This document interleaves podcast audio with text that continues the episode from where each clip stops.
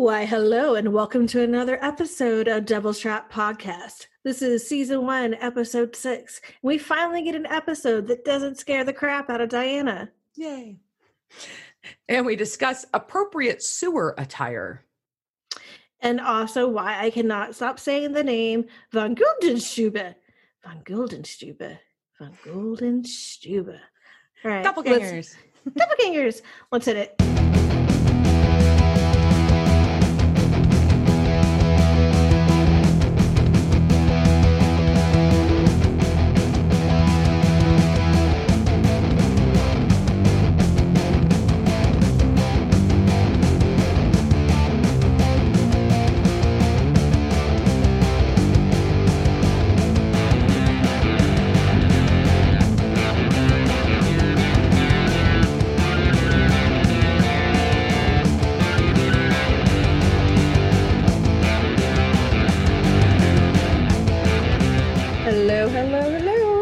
Welcome to Devil's Trap Podcast. How's it going, Diana?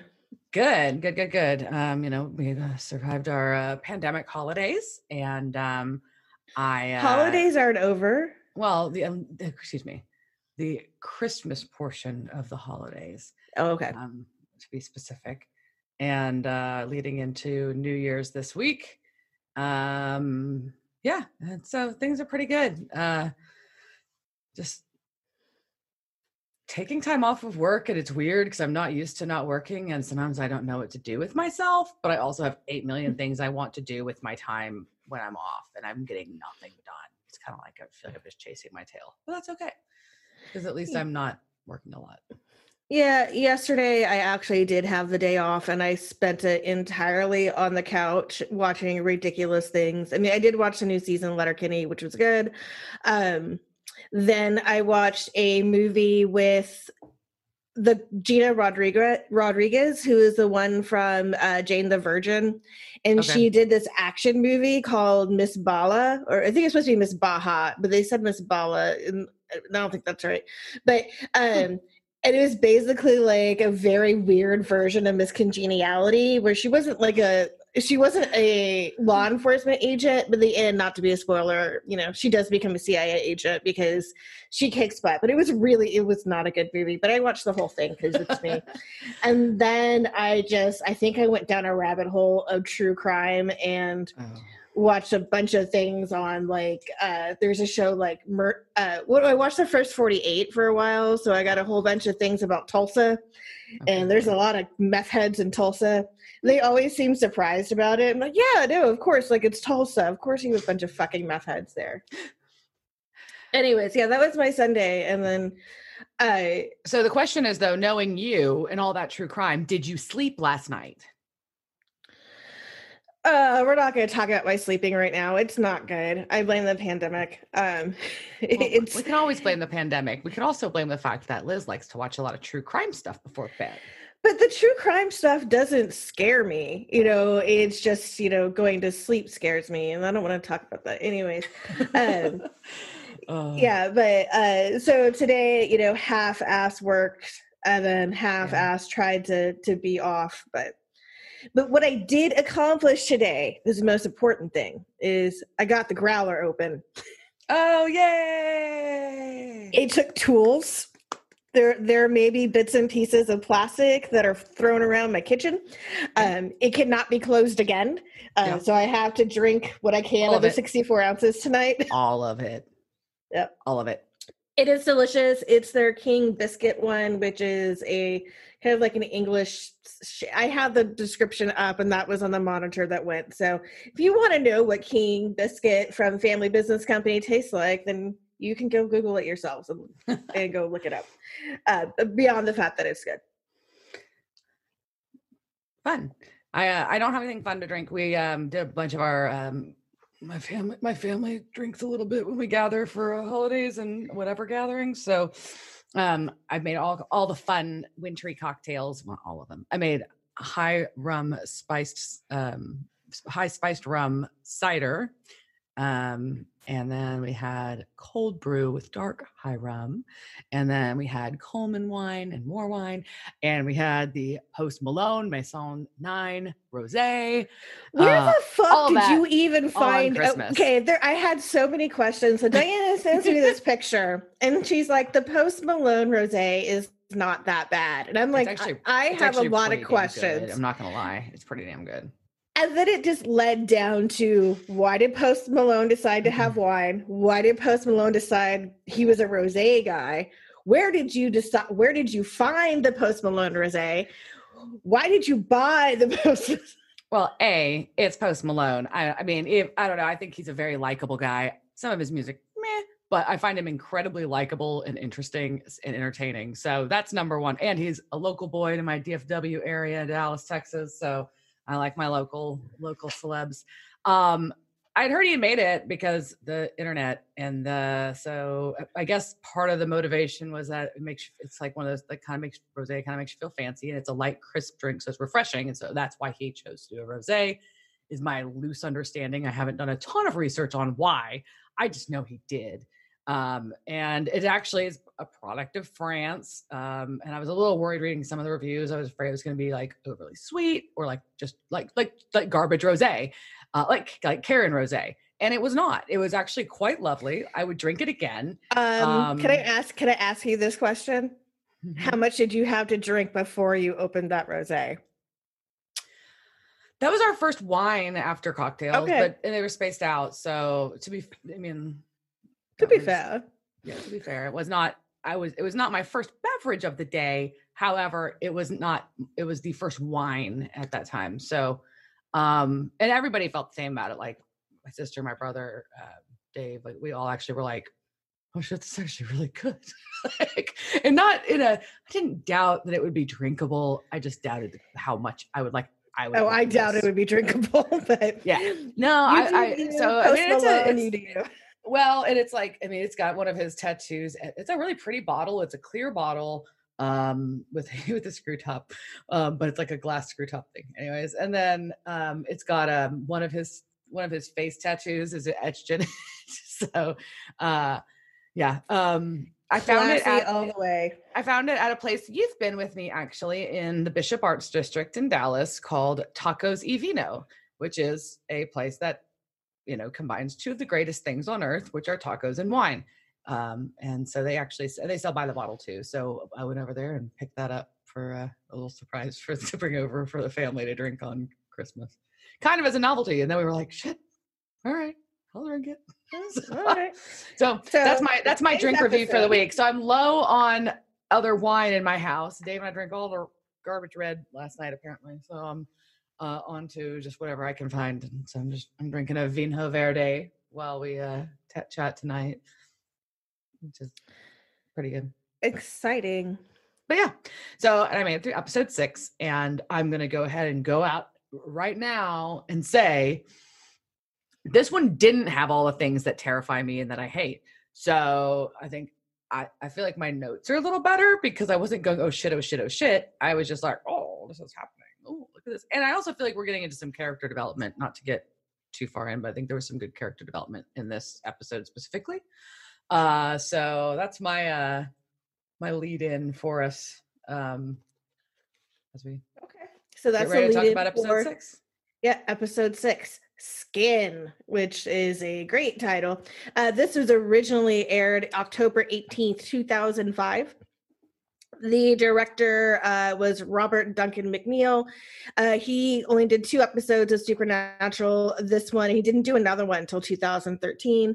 Uh, besides Kripke, we've got John Shiban as uh, the writer on this, and he wrote about five or six episodes. Um, but and not that they weren't interesting, but then they were they're fine. So I didn't I don't have much to say about them. So we can just go ahead and start talking about the episode. So we start off in St. Louis, Missouri, Yep. and we see there's a tied up girl, there's a bloody knife, there's SWAT team coming to the door, there's bloody handprints in the door, there's Yeah. laser lights in the guns. So Yeah. apparently there are no cats in this house. Um, that would have been fantastic. Um, no, I'm not saying I want cats to get shot by laser beams. I'm just saying my cat would be going after all the laser lights. Anyway, so, okay. So would so would one of my dogs, but that's okay. Yeah. So then we see SWAT coming in, and they're trying to free her, and she's frantically pointing the window, and the camera pans, and oh my god, it's Dean. Dean. Dean. No. What Has did he Dean do? gone bad? What is going on? Was she evil? Oh my god, there's so much mystery. We don't know. Okay. And then bum, one week earlier is what we get so that we can figure out what what is going to what happened and led up to this moment where Dean looks like he's been doing some gnarly shit. Right? Yeah. So Right. we're at this gas station and Sam's in the car, and boy, howdy, does he need to wash his hair. Oh my god. I mean, this is little this is a little greasy. Um, we need to move and you know, so the Sam hair watch, uh season one, it's shaggy and greasy at this point and gross. Just watch your goddamn hair. Um, so he's on an old Blackberry. At first, I thought it was a Palm Pilot, and then I was like, no, like judging by the keys, like, okay, this is a really old Blackberry, but he does have a six stylus. That thing brought me back to that's why I thought it was a Palm Palm Pilot at first. It was like, damn, like look at that stylus. But yeah, so he's like scrolling through the screen on this. I'm like, oh man, 2005. You're a great technology time. So Dean can't believe that he you had a crackberry. Uh, briefly had a BlackBerry and, and had a Palm Pilot for a while as well. I didn't have a stylus for my BlackBerry though. I had a Palm Pilot, but I don't think I don't even know if it was that. really internet connected. No, Like, mine I wasn't. It was just like an electronic planner and it was very fancy. And I thought it was Yeah. gonna be so cool. Stay super organized with all my phone numbers and my calendar. Yeah. And now it's just landfill garbage. Yes. Sorry, landfills. Um so Dean basically is like, I can't believe you're still talking to your college buddies. and Mhm. starts having a conversation about like you know what it's just better to cut all the people out of your lives and sam called dean antisocial and i'm like well you know dean's a little hotter to me right now like you don't like people i get you i haven't seen Well- another human being in nine days Well, oh. well, I would I would say that one of my one of the things that popped in my head is I was like, well, I don't feel like I feel like this the show and the timeline in it is pretty like accurate exactly, but I feel like it's like a fairly continuous timeline. So my first question though, when when Dean asked this, like, said, well, you still keep in touch with your college buddies? I'm like. Yeah, it's been like freaking a month. What the fuck? Like, why wouldn't you it's not like you're like It's been a three few- years yeah, it's been a few keeping in months. touch but it's yeah so I, and so i get that it's been probably a few months but it's not like it's like oh 10 years later i'm still keeping in touch with these people i hung out with for a week back at stanford. It's you know it's people that he was it was a very recent thing too as far as these friends go is how i interpret it. So i thought that was a weird question for dean to be like oh you just cut and run boom. But i think that t- is telling about dean's lack of attachment to other humans. All right here we go. Yeah I, th- I think this is more about dean than about Oh, yeah. Oh yeah, that's what I was saying. I was like, like- oh, I was like, like- oh, you think that's weird that he's talking to these people that he's like saw like less than six weeks ago? I don't know. Yeah. Um, so, but I'm also, I can appreciate being antisocial. Uh, we can see that Sam's email is like law boy at Stanford, which is great. Law boy. Uh, and Sam gets an email from his friend, and Dean immediately asks, "Is she, is she hot?" and promptly loses all the points in my mind that he just gained. I feel like I want a Dean douche meter, and we can just have it go through the, the through the episode and be like, "Okay, you're up to a seven, and you're down to a two. And I mean, it could be hotness, it could be douche, douchiness. I don't know. But douche on the douche canoe scale, that was up there. Yeah. Um, but Sam's like, yo, you know, like she, you know, he went to school with her brother Zach, and he's been charged with murder. And he's like, whoa. And he's like, we're gonna go to St. Louis. And Dean's like, nah, like it's not our thing. And Sam's like, uh huh. And then Dean's like, nah. And Sam's like, uh huh. And then finally, I'm like, okay, I guess we're and, then they, going and then they peel out towards St. Louis. That's pretty much how that. Yeah. Um, I noticed two other little things I thought that was really funny. Just I'm going to point in this scene. Just I thought it was pretty uh, telling scene. Once again, first off was the going back to Dean's emotional issues. well, because there's a lot of those in this episode.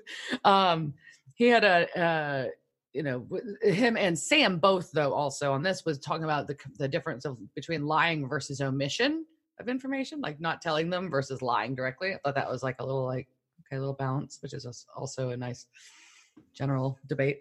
Um, Also, And I had- omission is not the same as lying. They're completely different things. Go on. Mm, con- context matters. Context matters. Context matters. Um, and also uh, they, I feel like they made a point of showing that Dean was wearing a necklace of some kind that I had not previously noticed. Maybe I dropped the ball and was not observant of this, but he's leaning forward and this necklace is like hanging down in like Sam's face while they were talking.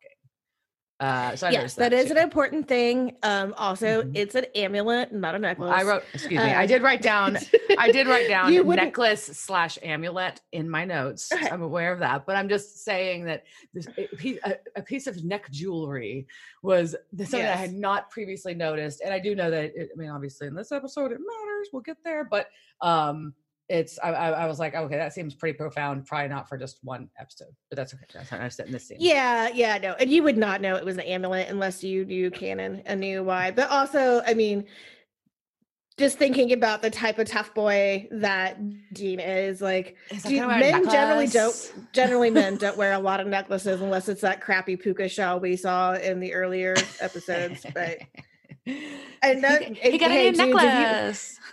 Dudes, if you want to wear necklaces, more power to you. And Agree. hopefully they have like claws and maybe some skulls on them. Tonight I'm wearing a cat necklace. Shocking. I know everybody is surprised that I have a necklace with a cat on it, but What? No. I know. Anything a did you- there was a, wasn't it's a cute necklace. Was there anything else you noticed? No, I just thought things. those. I just thought those were pretty profound. I just want to make sure that I felt like those are things that carry out throughout the episode, kind of. Um, and yeah, I want to make sure we got to them. There we go. All right. right. So they do go to St. Louis. Yes. Hoo-ha. All right. So apparently the justice system is very fast because they're talking about a trial already happening, and I'm like, the fucking the crime scene's not even done yet. What the fuck? But you know, yeah, you know, it's Missouri. They they don't have a lot to do. The judges are fast. They collected all their evidence. You know, sure. Uh, so Becky opens the door, and of course, she's very attractive. So we know where this is going to go. And I'm like, oh, and it's really sad that so I just see pretty women on the show, and I'm like, oh man, Dean, don't do it, don't do it, man. But you know he's gonna Uh, do it. but you know he's gonna do it. Um, so she starts telling the story of how Zach found his girlfriend, and it's really starting to sound like what we saw in the opening. But we're like, well, that's not the same thing, but it sounds very similar. Uh, we find out that he called 911, uh, but the police still arrested him, and they said, "Hey, we have video." Um, but Becky's like, "No, I mean, he was with me this whole time. We don't know how this happened." Yep. And then Sam's like, "Well, Dean's a cop, so he can help." And then Dean's like, "No, I'm a detective." Of course he is from Bisbee, Arizona. Yeah, because that's where they were going to be going. And I actually, I should have looked up to see where Bisbee, Arizona is. It sounds like a fun place. I want to go to Bisbee. It's a fun name. Yeah. I like I like cities with fun names. All right, so they go over to the crime scene with her. They talk her in because they because she believes kind of that Dean might be a detective. She decides to go with them and um, go into the crime scene, which is uh, definitely not allowed because uh, you're going to taint the crime scene. Uh, but they go anyways. Yeah, well, technically, I It mean, had already been collected, so it shouldn't really matter. yada, yeah, it would just mean like any additional evidence collected wouldn't be admissible. But so they go there, yeah. But it's also a real gross crime scene. There is Oh. a massive blood splatter. of- like this thing blood. is pretty insane. Um, and there's a uh, there's a puppy, and the puppy's kind of mean, and He- she's and he like, used to be "Puppy used to be nice." nice." Yeah, Yeah. sad. Poor pupper.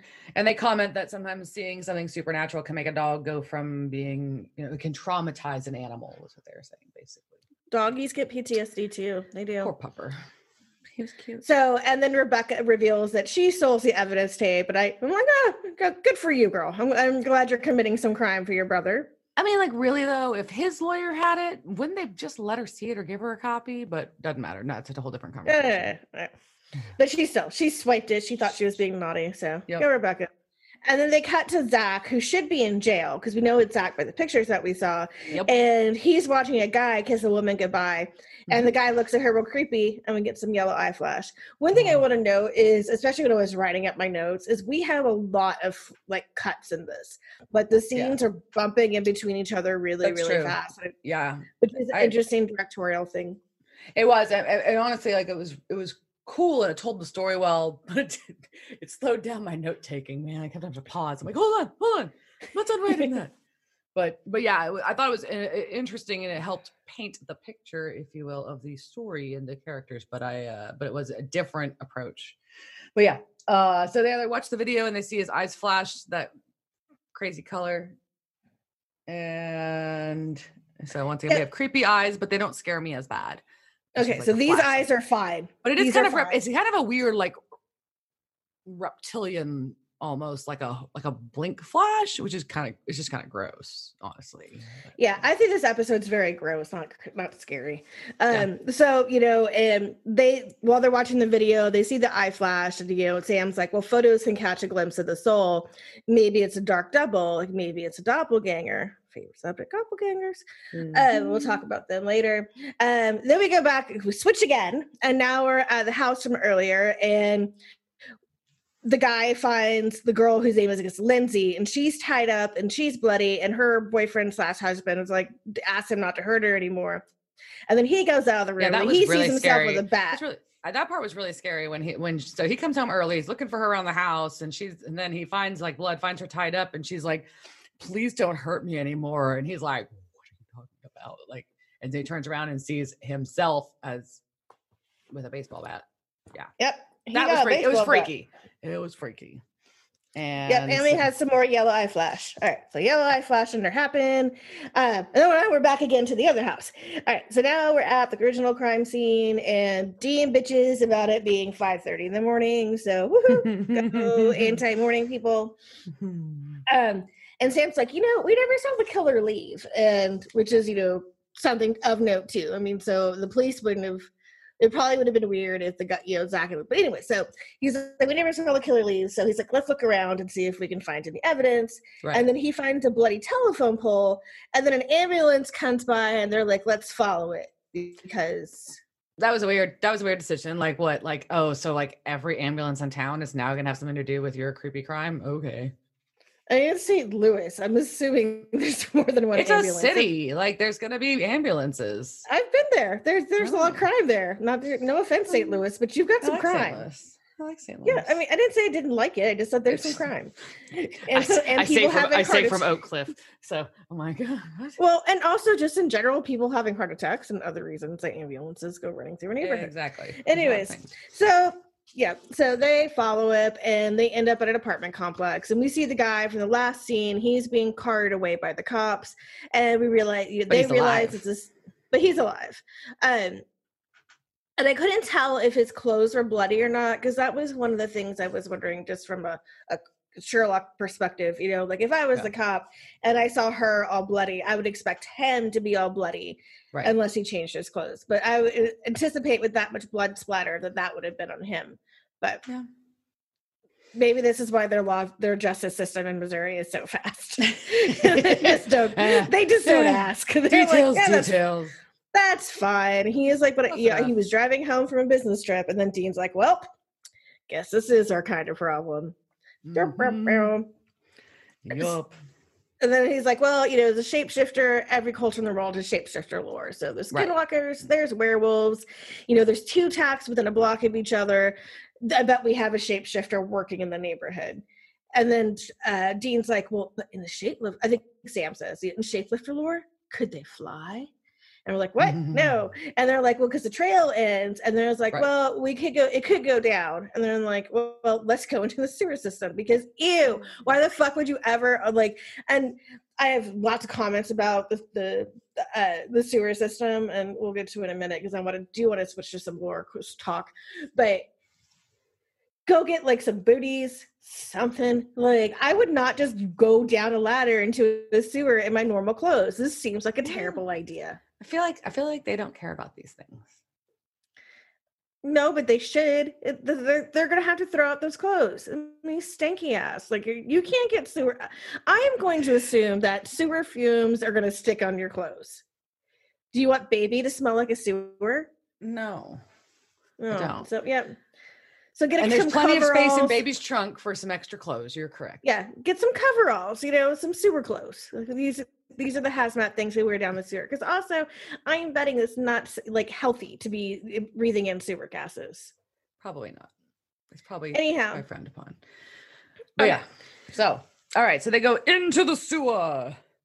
Yeah, and we're gonna pause there because I want to talk about. Yes.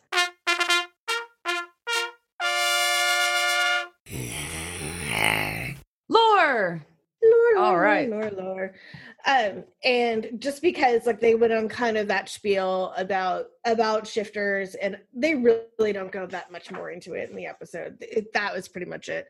Um, so in doing a research for this, you know, I was like, well, you know, we could talk about shapeshifters, but in most of the research that's out there, they tend to be all about animal shapeshifters, right?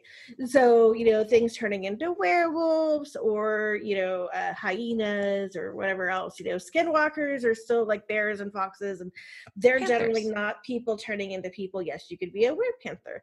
Um, you know, you could be a were tiger. Um, or you could be a lizard replica, which is a lot of the shit that comes up now if you're trying to research shapeshifters. Oh my god. Internet, stop. Just stop.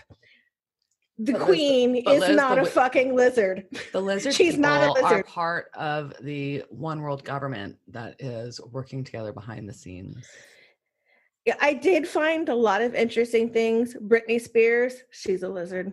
Miley mm-hmm. Cyrus, she's a lizard. Yep. Britney Spears became one after she started getting, I think, no, it was Miley Cyrus became one after she started doing dirty things and Disney got mad. So they murdered her and then they replaced her with the lizard.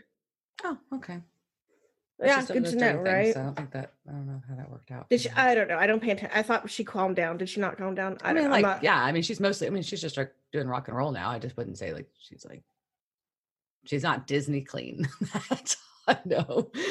But interesting. All right, good deal. Okay, yeah. So fuck your lizard people. And eventually, honestly, there is just not spoiling, of course, but I know there's going to be a season where I probably, we could probably delve into lizard replicas pretty good. But for now, we're ignoring lizard replicas and saying, fuck you, internet, stop making my research hard. So instead, I thought the closest thing to what we see in this episode is going to be doppelgangers. So, mm-hmm. As Diana and I are both fans of Vampire Diaries, you know, both of us love a good doppelganger story. But according to research, even Vampire Diaries is not about doppelgangers. So the doppel the word doppelganger is German for either double walker or double goer, depending on who you talk to. Um, so really it's a ghostly or paranormal phenomenon where non-biologically related look-alike or a double of a living person. So basically it's a paranormal double. And it's not the same like don't confuse that with a dead ringer right? Because i know i i either have doppelgangers or dead ringers because i often travel to cities and people know me and i'm like i haven't been to the city. Or you know this happened like in seattle a few months ago and this woman was like oh well you come in here and eat all the time? I'm like no I, I don't I don't come in here and eat. But and I don't I thought, look like I a thought lot I, of this is I'm learning. I thought I thought a doppelganger. I thought that was the whole thing. Like everybody has a double kind of a deal. Like I thought that was a live person. so a double thing. is yeah so the not paranormal version that's just a double it's a dead ringer Yeah. right so that is because some people say there's a limited amount of traits that human beings Yeah. Mm-hmm. can produce based on chromosomes so it is statistically likely you'll have somebody who looks like you Yeah. because we can only make so many combinations of people uh, but a doppelganger is actually like a copy it's a copy of you of you the person itself well, thank you for making So- it creepy. yeah so now it's creepy. is- All right. and you know as we go in further into the episode you know where you know he's got you know dean's memories and downloading them that's why i thought this was a little closer to it and the theory of doppelgangers have been around for a while um so like ancient egyptians had a version of this with the existence of a ka which is a spirit or a spirit double. Um norse mythology has a type that's called a vardorger var i don't know i don't know norwegian but vardorger? Um, but so that's they say it's kind of like reverse deja vu where they would see like the double of a person coming to do something before the person actually did it. So like if you were going to like someone like going and lighting a fire before you were going to light a fire That's cool. Yeah. Those Norwegians have some badass. i like mythology. norwegians yeah Norse mythology is Uh, awesome, anyways. But go ahead. Yeah, It is. Um, so but that one wasn't necessarily bad. In general, though, uh, if you see your doppelganger as a, a bad omen, it's, it's generally a sign. Right. But there's been a lot of historical cases. So um, a lot of people, famous people, have have said to see their doppelgangers, including Goethe, Queen Elizabeth I, Percy Shelley. Uh, Lincoln is pretty famous for having said that he saw his doppelganger more than once. Mm. Um, sh- shortly after he was elected, he said he saw a double reflection of himself in the mirror, and he said said the second reflection looked weak and paler. And Mary was like, no, no, no, this is a bad thing. It means you're not going to make it to see your second term. One of my favorite versions of this is Catherine the Great, not because not just because I love her story, even though she was kind of evil, but um, so she was lying in her bed one day when these servants came in and they told her they just saw her enter the throne room and she's like no i'm sleeping in my bed so she went out to investigate and they found her doppelganger just sitting on the throne so they she said to shoot it so they shot her doppelganger um, did that did it work do we know that's wild. We don't we don't know really like there's no the documentation what happened to the doppelganger yeah. itself. I think it just disappeared. But she right, did supernatural. It has to. Yeah, but Catherine died shortly after this. No. So it was maybe an omen, but I also just like the fact that Liz walk in, she's just like, that ain't, that ain't me, shoot it. that ain't me, shoot that bitch. That would also be my reaction. Like that's not I'm, me. I'm taking a I'm taking a nap. Go fucking shoot her. That's not me. That's yeah, I yeah. love that story. So, but we're, going to talk about one of the most um, talked about cases, and that is of Emily Seguin or Sagi. If you're going to get super French, um, I'm not going to get super French because never, I never want to be super French. Um, sorry, French people. Um, so, some people are they say you know it's one of the most documented cases of a doppelganger, and I don't think that's true. I think it's just one of the more repeated stories of a doppelganger. Um, and the where this really comes from is there was an American writer named Robert Dale Owen, and he was told the story by Julie von Julie von Guldenstube, and she was the daughter of Baron von Guldenstube, and I'm going to say Guldenstube as many times as I can. Okay, as you should. So, yeah. So, Robert Owen published a story in a book called uh, Footfalls on the Boundary of Another World in 1860. So, according to Julie von Goldenstube, uh, she she really did exist, by the way. She and her brother were spiritualists. So, yay, more spiritualists. Um, in 1845, when von Goldenstube was 13, she attended a school that I am not going to fucking attempt to pronounce, but a very fancy boarding school uh, near Volmar in what is now Latvia. And that's where she met her teacher, Emily. Now, Emily was born in Dijon, France in 1813. Uh, so, she, by all accounts, she was attractive, she was smart, and all the students and teachers generally liked her. But before she started working there, it was said that she'd been employed in 18 different schools in the past 16 years. And so the school board was like, well, we're kind of concerned about your employment history. This is not, you know, a good sign of mm, why were you fired all those times? And she's like, no, nah, it's all good. It's all good. Um, so, you know, she, she starts teaching and everybody likes her. And then she's teaching a class of 13 students and she's writing on the chalkboard. And all of a sudden, these students start seeing another copy of her writing on the chalkboard next to her. But she's not actually, you know, writing on it. Um, she's just mimicking the movements of what Emily was doing. So they're like, wow, we just saw like two of our teacher. And it, and Emily has no idea this is going on. She's like, well, I'll write the lesson on the board.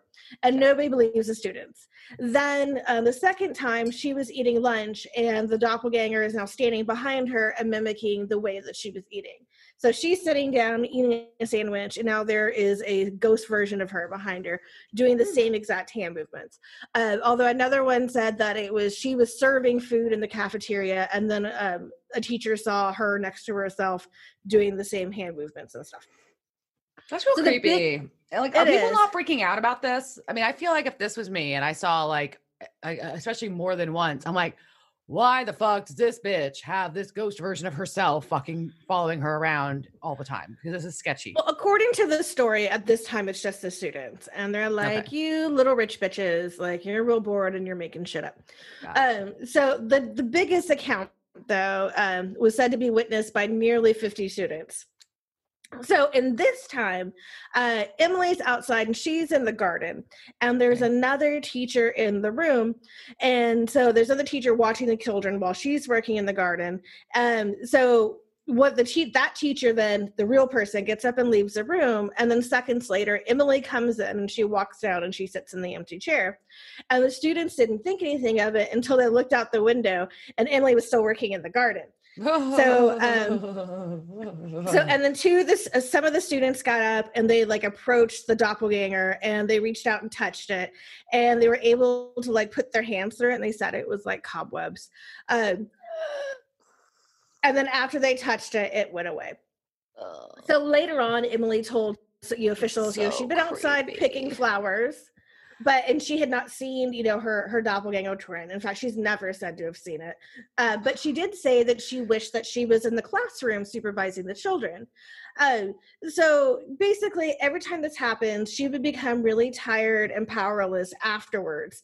After the thing manifested, but the wraith was doing things that she was always thinking about doing. So it was almost like it was like her second, like I want to be in two places at once, or other things. That's just basically something that's manifesting out of her.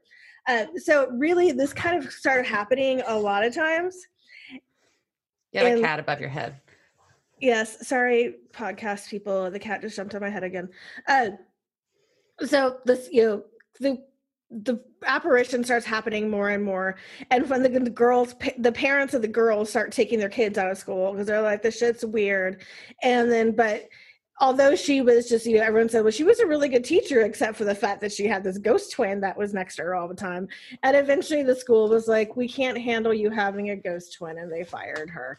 Uh, so, uh, proof of this being existence, I don't know. There was a family named Saget or Sagi um, in Dijon in the correct time period, but there's no conclusive historical proof to legitimize the story. Uh, so, while they were there, you know, you could say, yes, it was kind of true, but so has anybody's ever seen any other truth beyond something that derives from Robert Owens? And let us know. Hit, you know, hit us up on Instagram or send us an email. Uh, I was only able to find things that just seemed to echo that original one and retold it. Uh, there's a lot of versions of it, and a lot of them use the same picture over and over again that has nothing to do with this. And it's just this weird Victorian picture of like one Hmm. woman like in a corset, one woman out of a corset. It's a creepy picture, but it's nothing to do with doppelgangers. Just a bunch Yeah. of twins. So stop posting that picture. I mean, like that'd be freaking pretty freaking traumatizing for this lady, though. Like she keeps like like everybody's like, oh, there's a ghost ass version of you following you the fuck around or in doing what you're thinking about doing all the time, but you can't see her and she's getting you fired because she exists. Like that'd be very upsetting. I would be really mad if she got me fired. That'd be like, dude, ghost bitch, stop it. Like, Yeah. and also like, she's like, I'm always tired after it happens. So I'm like, I was I'd like, with pissed about that too. I'm like, I have shit to do. I don't have time to be tired because you felt like fucking wandering off somewhere and getting me fired.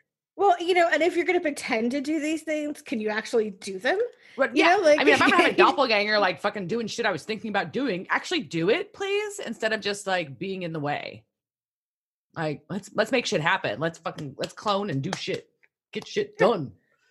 That's what we yeah. I mean, I I personally would be okay with having a clone, just not a lazy one. I'm a lazy enough. Like, can I get a clone that wants to do my stuff so I can lay on the couch and watch the first 48 and figure out about meth heads and Tulsa? You know, th- th- those things are helpful. You just draining my energy while you sit there and like pretend to write on a chalkboard. That is not healthy. So, No, not helpful. Anyhow. Not not a helpful doppelganger at all. So, well, that's pretty crazy. That's not like I said. That's I mean, the doppelganger is just a term that's always so interchangeable with the concept of the dead ringer or the the um, double that everybody's you know it's always interchanged with it. I think by most people, and uh so I was an interesting take on it. Now it's fucking creepy. So thanks for that. oh, sorry. You're like, I finally have an episode that wasn't creepy. And then Liz made it so. Yeah. You're welcome. Yeah. Thanks. Thanks for that. All right. So, all right. So now we're back. We're back. And I think we did, you know, so Into the we ended, sewers where we were they- leaving off. yeah. And Dean's finding some gooey, gooey stuff. Gross. It's a like, okay. melted face on the fucking ground. It was real gross. It was real gross. Uh, So that means whatever this thing is is shedding of somehow. Ugh. yeah, that's that's, just it's real nasty. Um, so we get some nasty sewer shit, Trunk and then we come out. back uh, and we get to see Trunk. Yay! Trunk is a hero of the story. Um, so we're back to Trunk. Yeah, and we're told that shapeshifters can be killed with a silver, silver bullet to the heart. Um, so then Rebecca calls Sam. She's like, "Uh, uh the lawyers are at."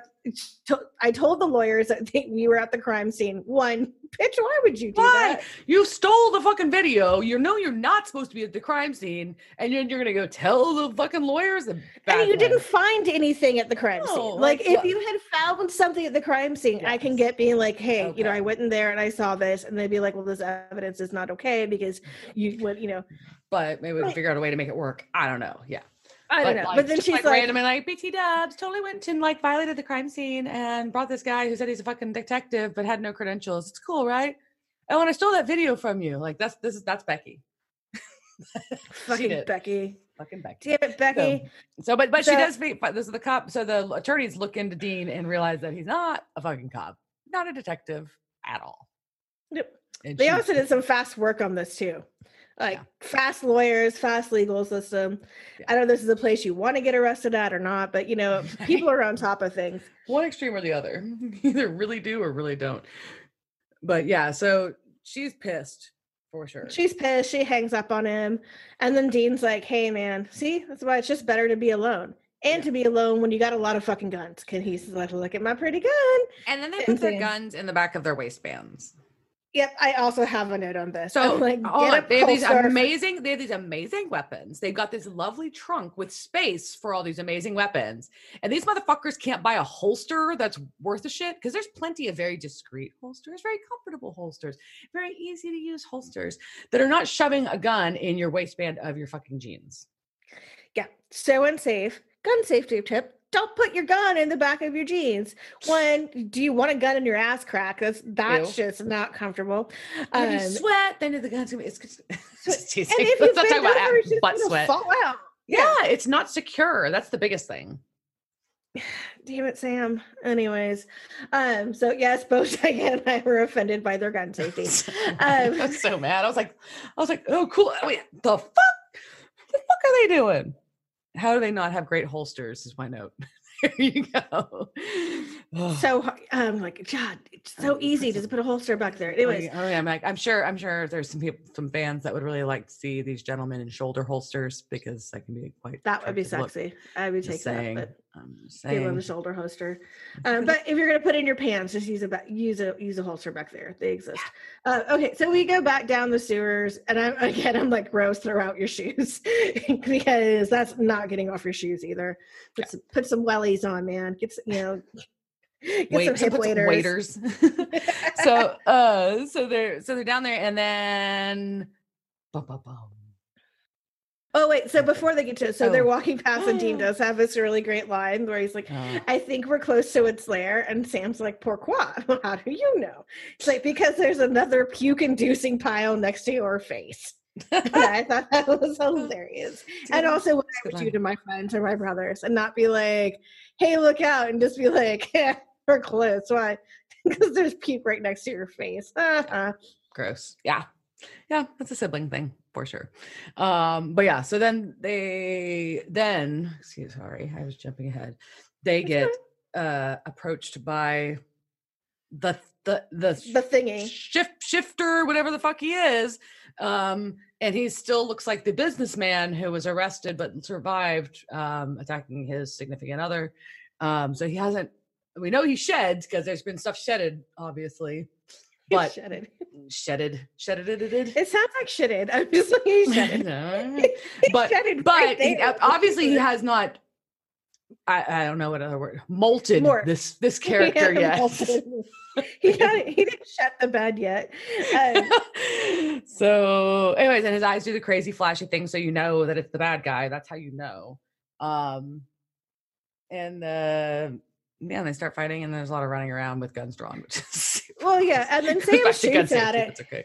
Yeah, well, Sam shoot, shoots at it, and in in like I'm just like, oh, you're hitting so much metal, and he misses, and I'm like, this is the second time we've seen Sam be really bad at shooting things, and I don't know if he just needs to like go take some lessons, go to the range, but I he don't is not hitting anything. Like he couldn't use a flare gun, and now he can't shoot with this. So anyway, so it runs, and and they climb out of the sewer, Yep. uh, and they And they're running up. around around people with guns drawn. That's when I was like, Yeah, like and I was like, and they start chasing it. Well, and it's clearly Gastown. If you've ever been to Vancouver, like this is clearly like no mistaking they're in Gastown. Uh, so they're running through Gastown. I mean St. Louis. Um, and so yeah, they're just like la la la la. Nobody noticed my gun as I run through here. We're fine. right. And people are ducking. so nobody notices. They're all drunk. Uh, that's what happened. I don't know what part of St. Louis it would be in, but in Gastown, they'd all be wasted. Uh, so, so they come back up and we wait back and they decide to go to the car. And a car passes in front of Dean. And we're like, oh no, yellow eyes. That's not Dean. Womp womp. They're like, that happened fast. So, and they get back to the car, and then we get some Texas shout outs. Whoop, whoop. So Dean asks Sam if he has the keys, and Sam's like, Mhm. I'm gonna be smart here. Didn't dad once face a shapeshifter in San Antonio? Mhm. And then Dean's like, No, that was Austin. Austin. And it wasn't a shapeshifter. It was a psychic projection. Mm-hmm. Remember? Like, oh, I didn't catch him. And Sam seems mollified. And then Dean opens up Trunk and he is also enamored with Trunk. He's like, fuck yeah, this thing is pretty. And I see he's mm-hmm. watching draw little hearts around it. And he's like, this is the best trunk I've ever seen. Hashtag Yeah. Team Trunk. Who doesn't like Team Trunk for sure? Team Trunk. So Sam is then like, he's smart enough to know it's not Dean because he caught it the keys with the wrong hand and his shoulder was injured. And then fake Dean just hits him with a crowbar. Yeah, because Sam Okay. hesitated. Sam had the chance to take him out, and he hesitated because even though he knows it's not his brother, it looks like his brother, so he hesitated. He, he's not Catherine the Great. He's not just like Mm. shoot the bitch. Like Yeah, that's not obviously. me. Shoot it. Uh, Obviously. So we go back to the sewer. Oh my god, in the- they've got to smell so bad. so bad, so so bad. Everyone's so stinky now. Well, then at this I- point, why it's a good thing they didn't bother like changing into some gear at some point because these clothes are all going to be ruined anyways. So Yep. And so Sam's tied up and like he's tied up around his neck, which is like a very weird thing. At least to me, I don't in general in in TV show mantras, you generally just don't see people tied up around their neck. true, very true. Very Um, true. I mean, but maybe it makes sense. I mean, you could probably do less things if you have a rope around your neck. But all right.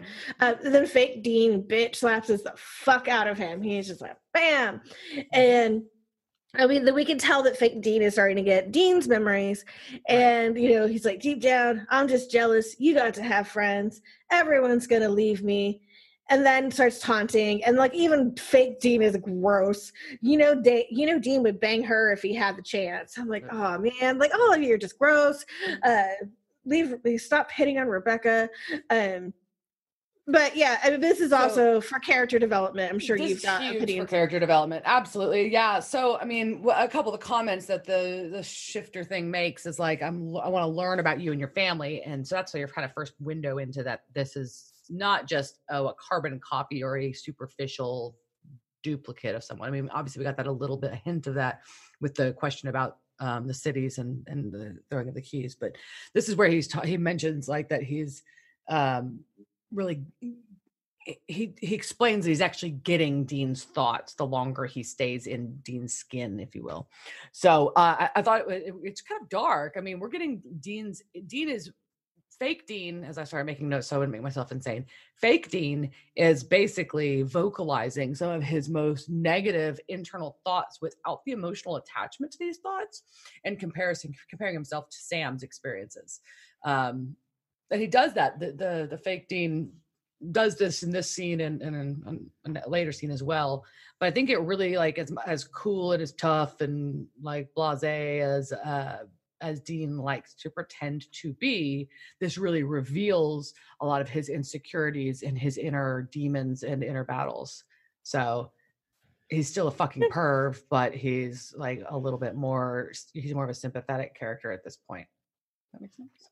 And you see his perspective a little more because it shows, hey, he made a choice that he felt he had to make, right or wrong, to do live this life and you know him and sam have he, he's got some he's I would say resent Sam, but he's got some issues with Sam because Sam chose a different path and blah blah blah. So that kind of a that kind of part, I think that part of the relationship is really coming out with the fake Dean who can vocalize all these things without emotion. There.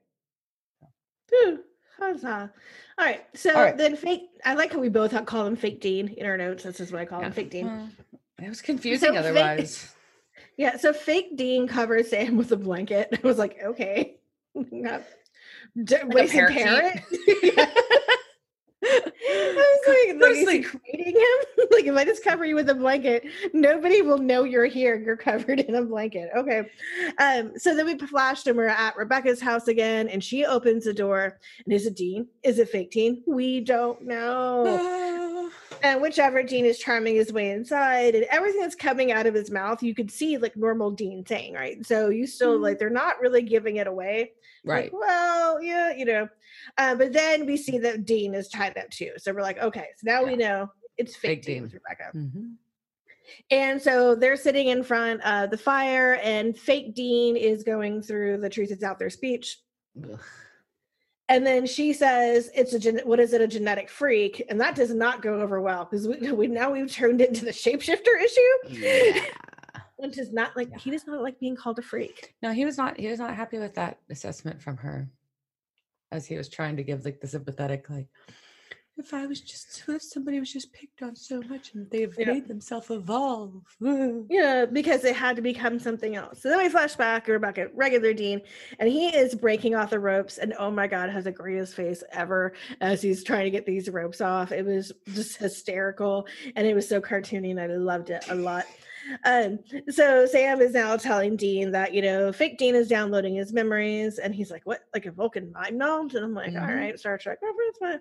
Um, and then it's like well, then maybe that's why we're still alive because he needs the, the psychic connection. Right. And Sam's like, we got to call the cops. And Dean's like, we're going to put an APB out on me. Like, this seems like a bad idea. And it really does if you think about it, because he's like, well, this is what we got to do. I'm like, yeah, but how are you going to go in and save the day if the cops see you and then they arrest you? Mhm. Hmm, Um, so we go back to the house, and fake Dean is making the moves on Becky, and he's like, "I'm so alone. I'm close to no one. All he wants is someone to love him." And I'm like, "Fuck you, man! Quit your whiny ass bullshit." And this is never gonna work on a chick. If you're a No. chick who gets turned on or wants to help some guy who's like, "And then I was all alone. I just need somebody to love me," you probably need to work on your own self esteem. Um, everybody needs a human touch now and then. Yes, we do. We need a human touch, but I was like, I haven't seen a goddamn person in so many weeks. I don't even know where, what a human touch is like. Um, but anyways, uh, that that type of manipulation just makes me so angry. Yeah. Um, and then fake Dean makes some super bad moves, including like some tongue lick, ear licking. And I'm like, oh, like you're Yeah. awful. Like no wonder you have to like tie up girls Yeah. and didn't like get Yeah. anything. No wonder. It. Ew, you went straight in for an ear suck. Ugh. Um, so Becky gets Not, away. not not recommended as move number one. Yeah. If you're a dude listening to this or a chick listening to this and you want to make the move on somebody, straight for the ear lick. Don't recommend it. No, no. It's, but the- one, like you could miss, you could end up having a wet willy situation.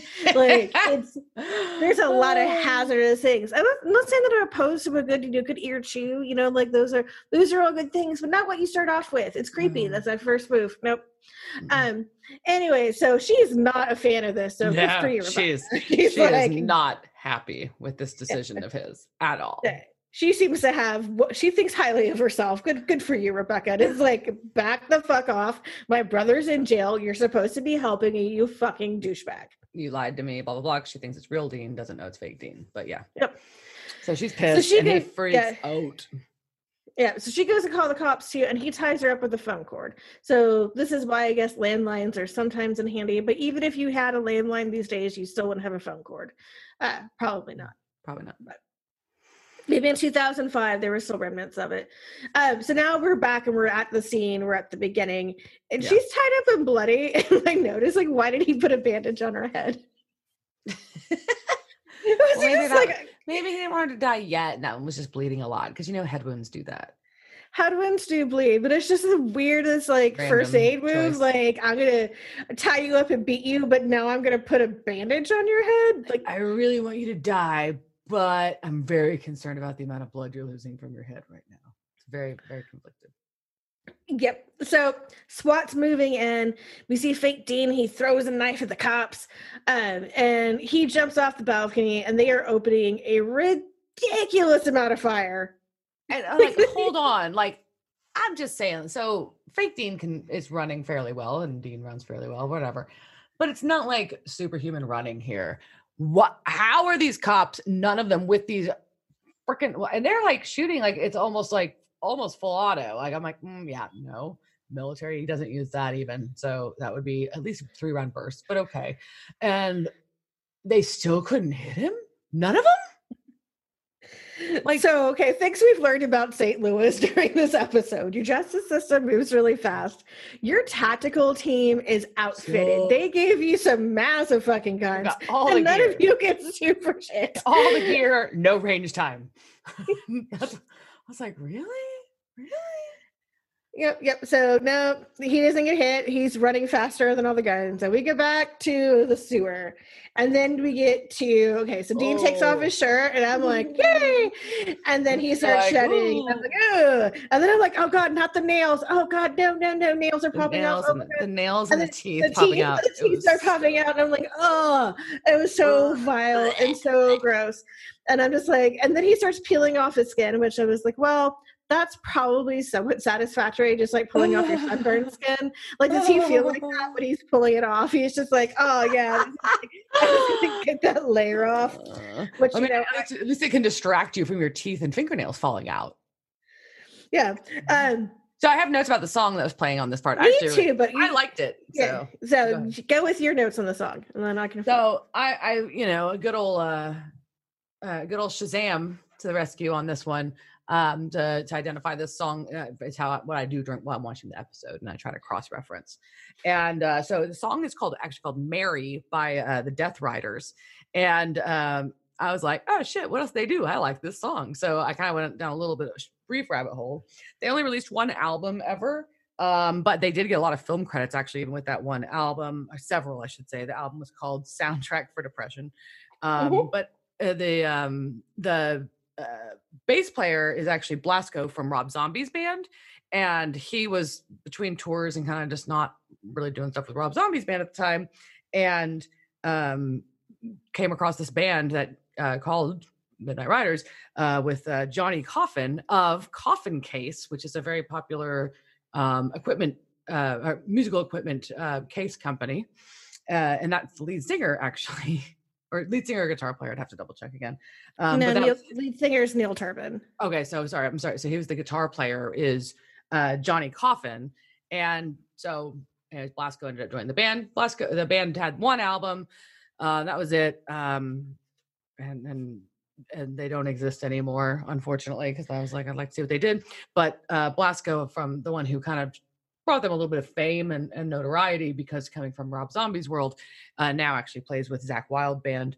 Uh, but they are considered a horror punk band, which is something in our Yeah. We, we did a good horror punk.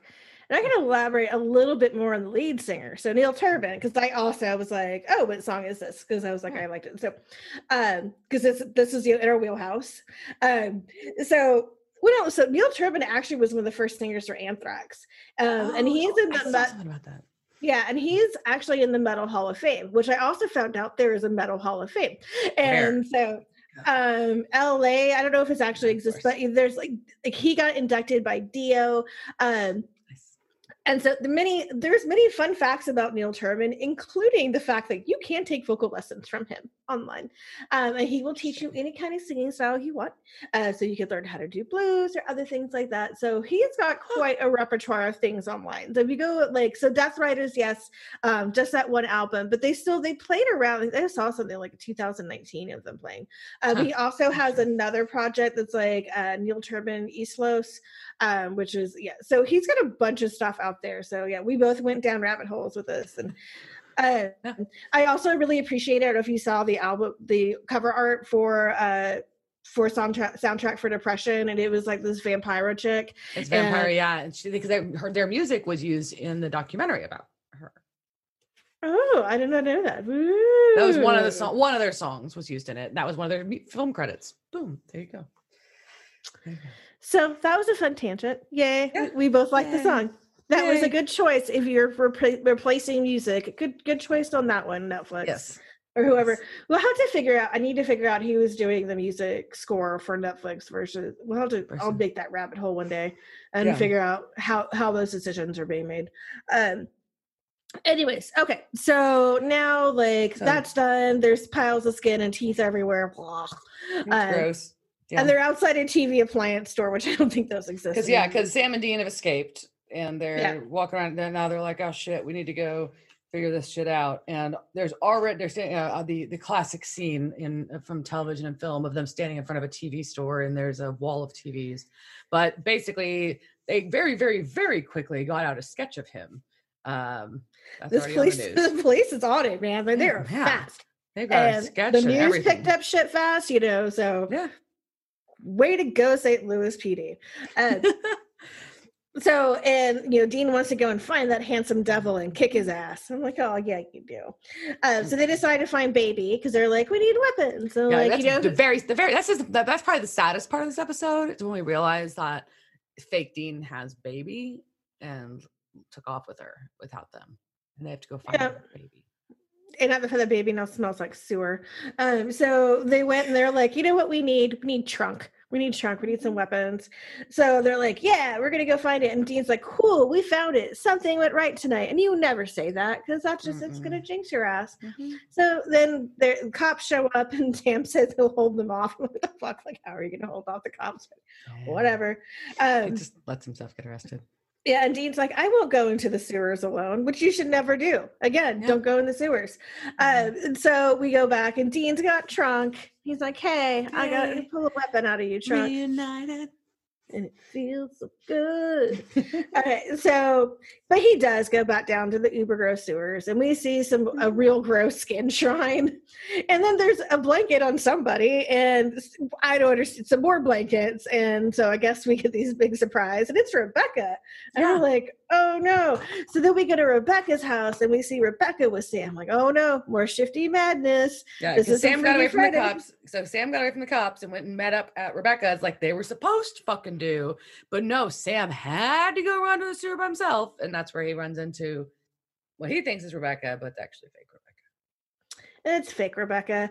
And then fake Rebecca uh, pops him on the back of the head with a bottle. Um, and we see some more gross skin. Um, and then we're back to fake Dean. So Yeah. we got Sam lying on the floor in a weird position.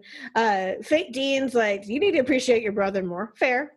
That's not true. Yeah. Um, the Dean stab, fake Dean stabs a pool table, and I was really offended by this. I'm like, you know how hard it is to replace felt on pool tables. Yeah, but it was very strategic and important too. Well, yeah, but why are you leaving a knife? Like, there's, I mean, I get it, plot thing, plot device, but, but still, I'm like ruining a fucking pool table. You're giving your guy a knife because you're just leaving Yeah. it there. You're ruining the knife because you're pointing a blade into wood. This is no longer going to be sharp. Mm-mm. Fake Dean, you have not got the right memories. I'm saying. Uh, hasn't gotten there. He hasn't gotten his tactical memories yet. Is that what it is? the tactical memories have not come back. So then we get uh, a fake Dean and a real Sam fight, and then fake Mhm. Dean, Sam is not doing well.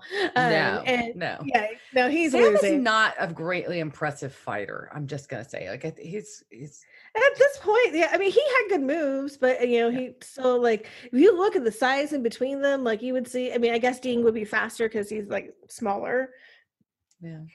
but it should seem like Sam has the advantage. But anyhow, uh, so fake Dean is now choking out Sam, and then real Dean comes in and shoots himself. Um, fake Dean, Which so yeah, which is a little bit shocking. I, I was like, oh shit, when that happened because that's some like I don't know. uh, That's got to. I'm trying to think of how to word it even. psychological trauma, but also Yeah, yeah, slightly yeah. cathartic. I mean, Yes, yes, all of those things, all of those things. It's going to be a, a deeply traumatic experience to shoot your quote unquote fake self who has been pretending to be you and doing horrible shit. Like that's like whoa. Yeah.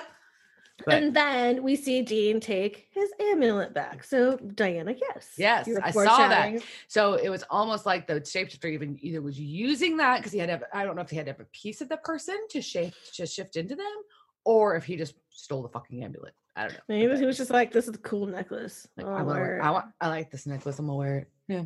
Or maybe he just knew, like, oh, this would be an obvious tell if he doesn't have it on. I don't know. So Dean takes his amulet back, um, and then we kind of we go back. We have Dean's looking at another map, and I'm like, wow, man, you guys are really making putting the map business, map people in business. Yeah. Um, I guess this is before you know too much Google Maps or you know GPS. Um, and so you know Sam and Rebecca are talking, and you know he gets to kind of Sam gets to experience what it's like to you know not be omitting things from his friends and to really Mhm. tell the truth. And it looks like it feels pretty good to him to be like, I have someone I can be honest with. Which I mean, at this point, does he really have a fucking choice? I mean, like this bitch has seen this shifter thing turn into all these other people now, and like have a fight to the death in her house. It's like you can't really be like, no, no, no, no. You just imagine it all. It's cool. Like he's Yeah. kind of kind of have to. She's kind of yeah, to, but at the same time, like now there he's got someone that, you know, and Yeah. he's like, Well, it's gonna be a while before I will talk to you. And I'm like, You should talk to her all the time. You have a friend Yeah. who knows things. Now you have Yeah. somebody to talk to. But you know, other that's just me. brother. Uh, but she's like, you know, this has got to be pretty lonely. And he's like, nah, I got my bro. Like, you know, but I'm like, yeah, you know, Okay. Having another friend outside of that might be might be good for you, Sam. But okay. Um, so we find out that cops are play are blaming Dean Winchester for the murder of Sam's girlfriend. They have all this evidence, and Dean Yep. is dead. and Dean So- is dead. That was my big like, what the fuck? Because I mean, well, I mean, at this point, I know that either it's going to be Dean's wanted or dead. One of the two. It has to be because uh they showed his picture all over the fucking news. People have witnessed it. All these things. So I feel like this is going to be an ongoing situation in the plot when you know one of the guys is dead and his picture's everywhere.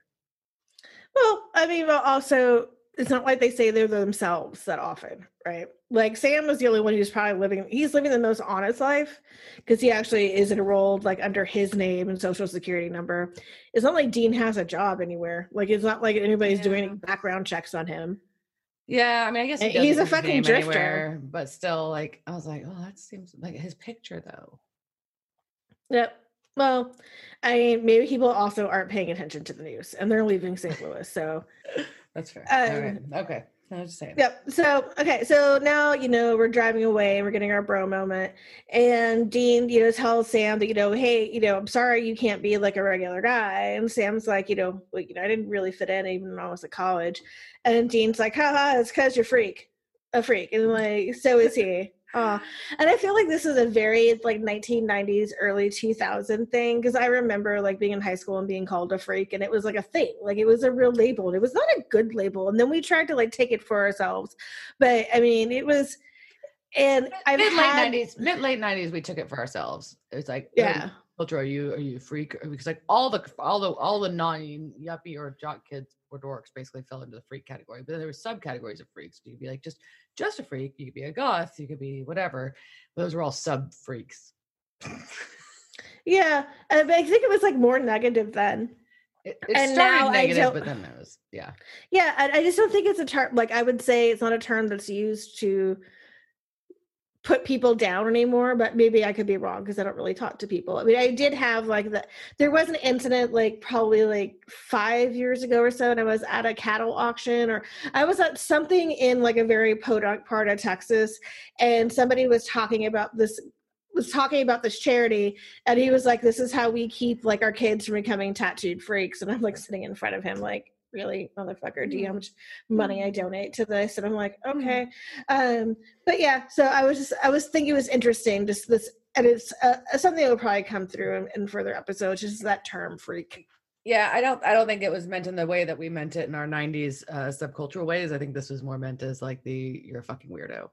yeah but it's very negative like but dean like makes it less negative but like hey i want to Like, hey, we accept Anyways. it. We're freaks. Like, yeah, we are, we are, kind of deal.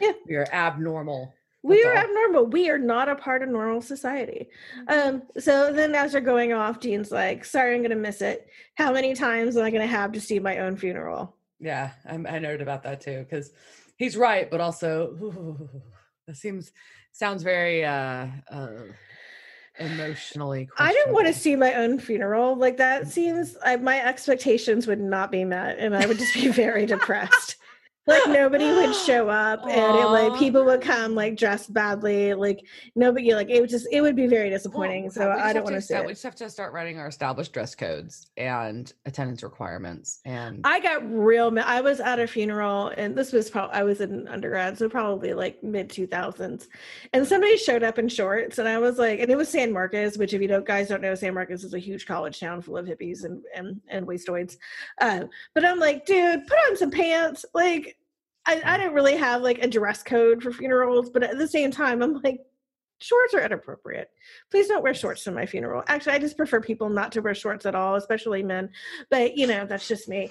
Um, because I don't want to see men's ugly chicken legs. But anyhow, okay, so dress code for funerals. And that's it for skin.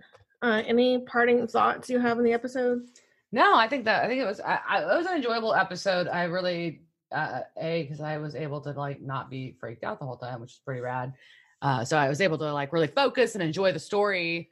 And then I felt like it was really, really strong um, character development, and baby was in it. So I mean, all around, kind of a win. Yeah, awesome. I'm still team baby. I'm just saying. I thought you were team trunk. Oh, general. I mean, trunk is part of baby. All par- all parts of all parts of baby. Yeah. Yeah. Cool. Um, well, I liked it too. Uh, I don't really have much to say. I mean, it's it was, it was a fun. It was a fun episode. That's what I would yeah. say about it. It was fun because it was taking a different type of uh, lore. I guess. I mean, we don't really get into like, oh, why is this guy a fucking shapeshifter? Other than the story he tells about like his he created this ability because he his life sucked. I don't know, but they um but they're able to defeat it and move on I thought it was a fun story, at least for the most part, other than the grody part. no, no more teeth, no more nails, please. Teeth and, teeth and, nails popping out. We're like, cool. Yeah, but we and, and, we did get to learn about a new band. So yay, about a new band, uh, new old band because we don't. Well, yeah, we're not always up on things. At least I'm not. Um, okay, cool. So um, thanks for listening. So this was episode six. Like, oh, no. all, that, all the beers getting you. So season one, episode six is in the bag. This will be our last episode recorded in 2020. It will come out uh, to this as early as January 31st. No, December 31st, not December 31st. December 31st. Good night. Diana's like, fuck ahead. 2020. I'm yeah, jumping I'm to the end of January. I'm, I'm just, yeah. I'm done. Yeah, December 31st, 2020. Um, and so um, this are like I said, so six episodes in, made it through our yeah. uh, first first six in 2020 this year. So yeah. So have everyone have a happy and safe new year. Yes. Wear a mask. Uh, be be mindful of things. Go get your vaccines when they come on, and you can follow us on Drink some Instagram. Bubbles drinks and drink some bubbles, alcoholic or not. We don't judge. Just drink something festive. Um, so you can follow us on Instagram at Devil's Trap Podcast. You can follow us on Twitter at Devil's Trap Pod. You can send us an email and tell us how much you like us or how much you hate us at Devil's Trap at Devil's Trap Podcast.com. And always, you know, subscribe and all the things. Tell your friends. Give give us reviews, um, whatever they be. Um, yeah. So I guess that's going to be it for tonight. So cheers, jerk. Cheers, bitch.